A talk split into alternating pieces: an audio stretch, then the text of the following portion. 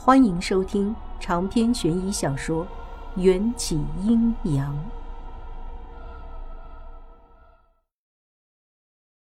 月光在快速移动的云层下忽明忽暗，我的视线捕捉着湖面上一片随波漂流的落叶。突然，水面下翻涌出一股血色的暗流，将枯叶推翻。所有人都屏住了呼吸。毛胡子低声道。快后退！水里有东西。他们小心翼翼地后退到我们身边，湖中的血色已经蔓延开来，随着一层层的水花染红了岸边的卵石。毛胡子看了一圈身边的人，刚才有谁看见那老头了？那些人也是大眼瞪小眼。其中一个人说：“我看见老头在对着月亮朝拜。”后来就听到哗啦一声水响，那老头就不见了。果然是水里有什么东西把人拖走了。毛胡子一边说，一边对迎战举起手中匕首。听你刚才说话的语气，好像早就知道水里有东西。迎战冷冷地看着眼前的匕首，嘴角扯出一道似笑非笑的弧度。你们到底是什么人？为什么要害我们？毛胡子发现自己被轻视，有些恼羞成怒。迎战还是冷漠的表情，一步掠到毛胡子面前，按住了他的手腕。只听“哐当”一声，毛胡子手里的匕首就落到了地上，一张脸疼得皱成了一团。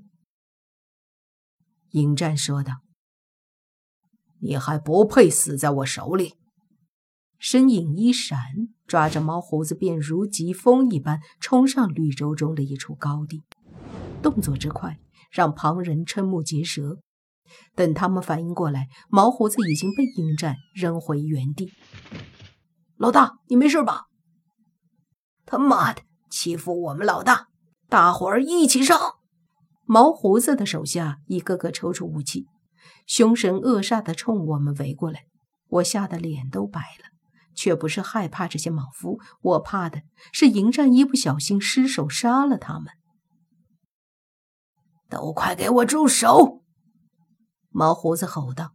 我从他看迎战的眼神中察觉到一丝敬畏，他手下的那些人这才心不甘情不愿地停下了脚步，神色疑惑。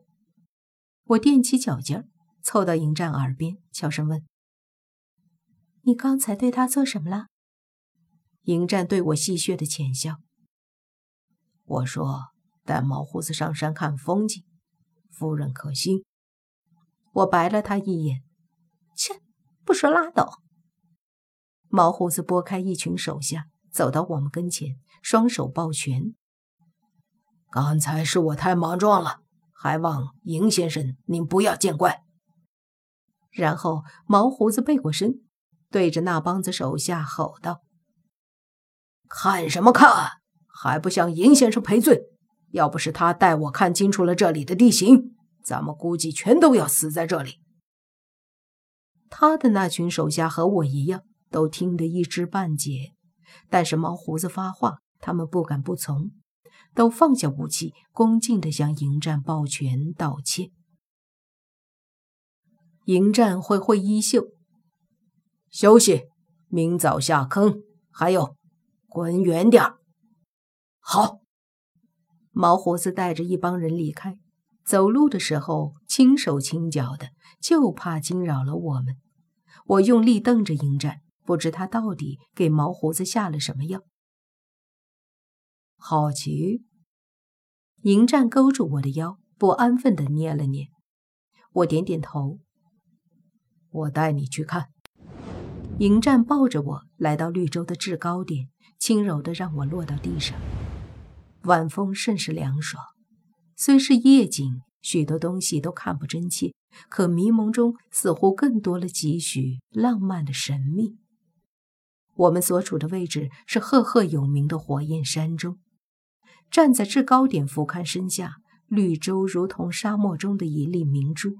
而方才我们饮水的那个湖泊，就像明珠上的露珠，在月光的照耀下折射出波光粼粼的柔光。看见了？嗯，真美。我还以为你会害怕。啊！迎战指向湖泊，湖泊中下沉的部分，可能就是王婆所在的那个蛇坑。经过他的提醒，我才注意到，这个湖泊竟然不是一个平面，而是一个外侧高、内侧低，类似漏斗的形状。漏斗的中心陷得太低，好似一个深不见底的黑洞。最为可怕的是，从高处看去，可以清楚看见湖泊中有一个反光的白点在水面下迅速游移。不时跃出水面，掀起巨大的浪花。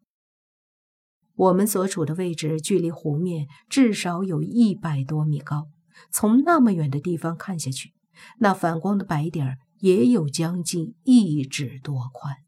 我估摸着，那玩意儿的实际体型少说也有七八米。如果蛇坑真的在湖泊中心，我们想要进去，就必须伐木制舟，穿过这片生存着凶兽的危险湖面。买卖提大叔是不是吃了蛇蛋，才被水里的东西拖走的？有可能。那他还活着吗？凶多吉少。迎战安慰地揉了揉我的头发。我知道那句“凶多吉少”。已经判了买卖提大叔的死刑了。蛇坑之行还未开始，我们就先损失了一人。我不敢想象进入蛇坑之后还会出现什么恐怖画面。辗转反侧，一夜未眠。次日清晨，我试着说服毛胡子他们放弃进入蛇坑。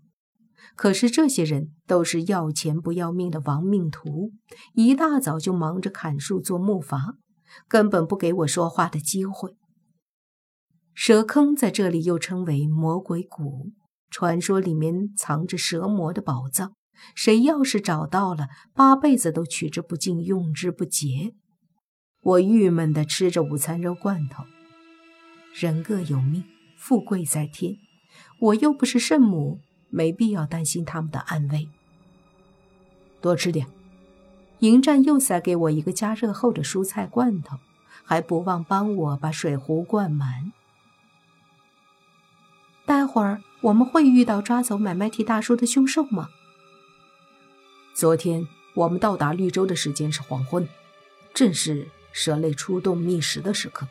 再则，湖泊里的那条巨蛇是夜行生物，昼伏夜出。白天过河不会有问题。咦，你笑什么？我没有。听见迎战说昼伏夜出的夜行生物，我忍不住捂嘴偷笑。他自己不也是见不得光的夜行生物吗？还这么理直气壮地说别人。河岸边，两条做工粗糙的木筏已经完工。迎战扶着我踏上木筏，毛胡子就主动抢着撑船，操控木筏向湖中心划去。我们和毛胡子乘坐的木筏在前带路，另外五人紧随其后。半个小时后，我们几乎看到了湖泊的中心。迎战猜的没错，湖泊中心确实存在一个向下延伸的洞穴。不过，这个洞穴并不是深不见底，而是两个足球场大小的平底，里面生长着许多花草植被，远远望去，犹如一方精心修葺的湖中天地，又好似一幅春意盎然的绝美画卷。继续驶进，平静的水面突然狂风大作，我们乘坐的木筏被风浪吹得左摇右晃。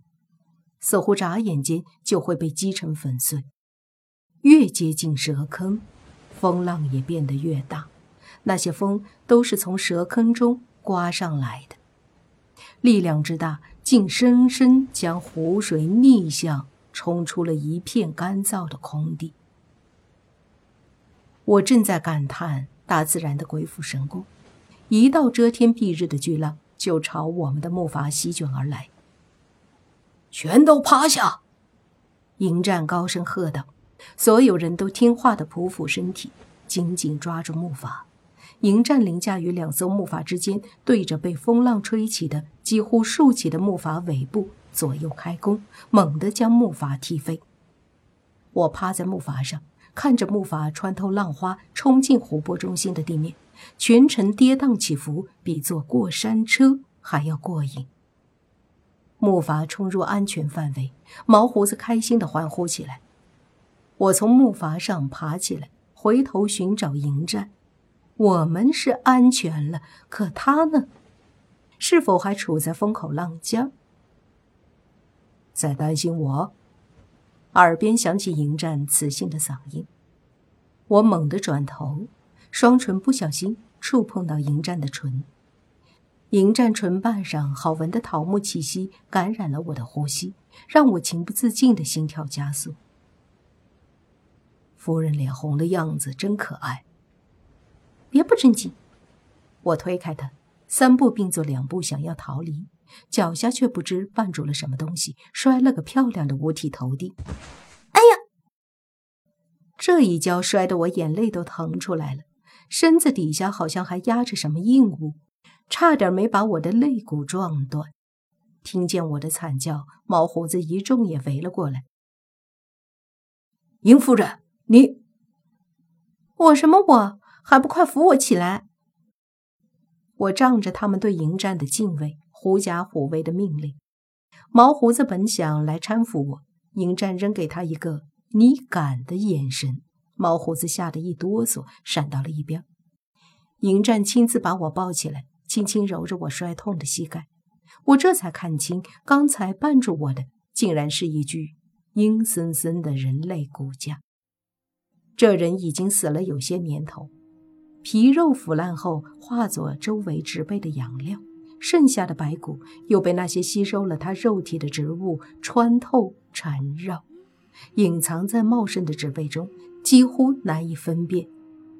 毛胡子他们围着骨架。研究了半天，向我们报告：这骨架上套着破破烂烂的马靴和马褂，我估计是清朝时候的人。埋了。迎战专心揉着我的膝盖，眼皮儿都不抬，命令道：“是。”毛胡子不敢怠慢，挖了坑，把尸骨埋了。我一心惦记着找我外婆，休息了一小会儿，就催着迎战继续赶路。